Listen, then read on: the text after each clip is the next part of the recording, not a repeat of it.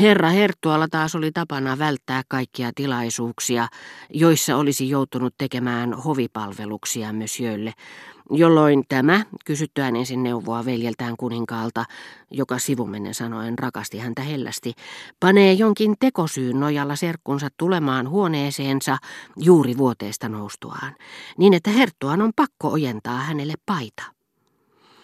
Mutta kohta kun kysymyksessä on syvä tunne, sydämen asiat, velvollisuuden tunto, joka oli niin taipumaton kohteliaisuuskysymyksissä, muuttaa kokonaan luonnetta. Muutaman tunnin kuluttua veljensä kuolemasta, kun monsieur, joka sentään kuuluu niihin ihmisiin, joita hän on eniten rakastanut, on vielä aivan lämmin, kuten Montfortin herttua asian ilmaisee, Ludwig 14 hyräilee ooppera-aarioita, ihmettelee miksi Bourgognien herttuatar, joka hädin tuskin pystyy kätkemään surunsa, on niin alakuloisen näköinen ja määrää, jotta ilo alkaisi taas ja miehet palaisivat pelipöytiin Bourg-pelin. Täsmälleen sama ristiriita löytyi niin ikään paitsi myös Jöö de Guermantesin seuraelämään liittyvistä harkituista teoista, myös tahattomasti hänen kielenkäytöstään, mielipiteistään, jokapäiväisistä toimistaan. Guermantesit eivät olleet sen herkkätunteisempia kuin muutkaan kuolevaiset. Sanoisin, että todellisia tunteita heistä tapasi jopa vähemmän. Heidän nimensä sitä vastoin oli joka päivä esillä Le Gauloisin seurapiiripalstoilla, kiitos lukemattomien hautajaisten, joiden yhteydessä julkaistuun surevien luetteloon he katsoivat velvollisuudekseen liittää nimensä.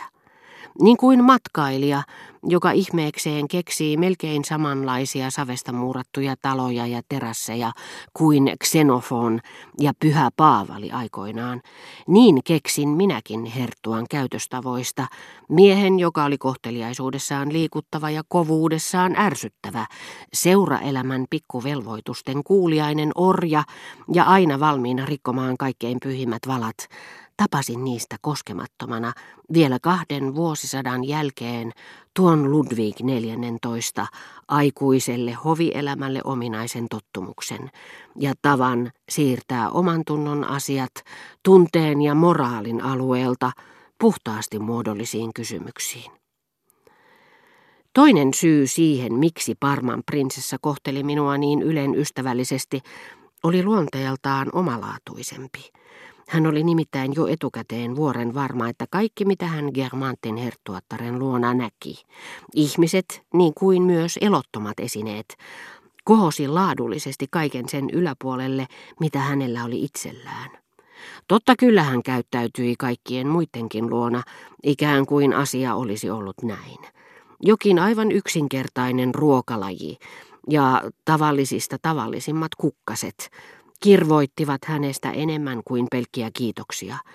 Hän pyysi saada lähettää heti seuraavana päivänä reseptiä hakemaan ja kukkasia tutkimaan sekä kokkinsa että pääpuutarhurinsa, kalliisti palkatut mestarit, joilla oli omat vaununsa ja ennen kaikkea ammattiylpeytensä, niin että heistä oli kovin nöyryyttävää tulla utelemaan halveksitun ruokalajin salaisuuksia ja ottamaan mallia neilikkalajista, joka ei ollut puoliksikaan niin kaunis eikä väririkas, eikä myöskään kukinnoltaan niin suurikokoinen kuin ne lajit, jotka puutarhuri jo kauan sitten oli kehittänyt prinsessan kasvihuoneessa.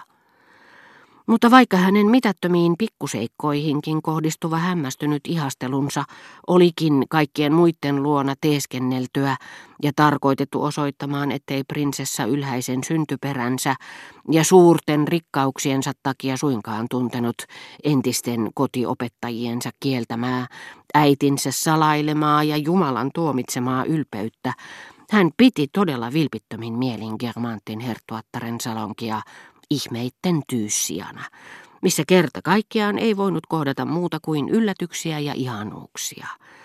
Seikka ei tosin riitä kyseisiä ominaisuuksia selittämään, mutta yleisesti ottaen Guermantesit erosivat muusta ylhäisaatelista siinä mielessä, että heissä oli jotakin sivistelevän hienoa ja samalla harvinaislaatuista. Ensinäkemältä he olivat tehneet minuun aivan päinvastaisen vaikutuksen. Olin pitänyt heitä varsin arkipäiväisinä, aivan tavallisten miesten ja naisten kaltaisina, mutta se johtui siitä, että olin etukäteen nähnyt heissä niin kuin Balbekissä, Firenzessä ja Parmassakin pelkkiä nimiä. Tietenkin tuossa salongissa naisetkin, jotka olin kaikki kuvitellut posliininukkien kaltaisiksi, muistuttivat sittenkin etupäässä naisten enemmistöä. Mutta niin kuin Balbek ja Firenze, myös Guermantit, jotka ensin olivat tuottaneet mielikuvitukselleni pettymyksen, koska he muistuttivat enemmän kaltaisiaan kuin nimeään, saattoivat myöhemmin, joskin vähäisemmässä määrin, tarjota älyn ja ajatuksien purtaviksi tiettyjä ominaisuuksia, jotka erottivat heidät muista. Jopa heidän fyysinen olemuksensa, ihon erikoinen vaaleanpunainen, joskus melkein violettiin vivahtava sävy, silkin hienon tukan suorastaan itsevalaiseva vaaleus miehilläkin, kullan väristen hiusten, jotka kiertyivät pehmeiksi kiharoiksi kuin hienoinen jäkälä tai kissaeläimen turkki. Valovoimaista vaaleutta vastasi tietty älyllinen hohto, sillä samoin kuin Guermanttien ihosta ja hiuksista oli tapana puhua myös Guermanttien henkevyydestä. Tietynlainen muista poikkeava hienostuneisuus seurallisessa kanssakäymisessä, tunnettu jo ennen Ludwig 14. hallituskautta, joka oli kaikkien tiedossa, koska he osasivat tuoda sen esille. Tuo kaikki sai aikaan sen, että jopa aatelisen yhteiskuntaluokan muodostamassa kaikkein hienosyisimmässäkin materiassa, johon he siellä täällä punoutuvat, Guermantit ovat helposti tunnistettavissa, eristettävissä ja seurattavissa, kuin vaaleammat suonet, jotka kirjovat jaspista ja opaalia, tai pikemminkin kuin vallattomat hiukset tuossa päivänpaisteisessa pehmeänä aaltoilevassa tukassa, jossa ne risteilevät kuin taipuisat säteet sammalagaatissa.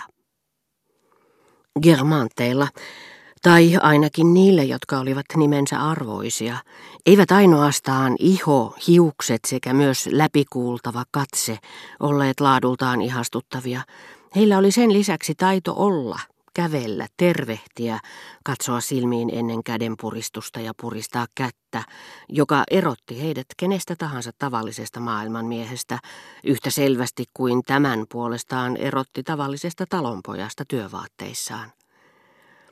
Ja heidän rakastettavuudestaan huolimatta tuli ajatelleeksi, ehkä heillä tosiaankin on oikeus, niin taitavasti kuin he sen peittävätkin nähdessään meidän kävelevän, tervehtivän, kulkevan ovesta, tekevän kaikkea tuota, mikä heidän tekemänään välittömästi muuttuu yhtä sulokkaaksi kuin pääskysen lento tai taipuisa ruusu. Oikeus ajatella, he ovat toista rotua kuin me, ja me olemme ruhtinaita maan päällä. Myöhemmin tajusin, että Guermantit tosiaankin uskoivat minun kuuluvan toiseen, mutta heidän mielestään kadehdittavaan rotuun, koska minulla oli avuja, joista en mitään tiennyt. Ansioita, jotka nimenomaan heidän väittämänsä mukaan olivat ainoat huomionarvoiset. Vielä sitäkin myöhemmin sain tuta, että tuo uskon tunnustus oli vain puoliksi vilpitön, ja että heissä ylenkatse ja ällistely veljeilivät sulassa sovussa ihailun ja kateuden kanssa.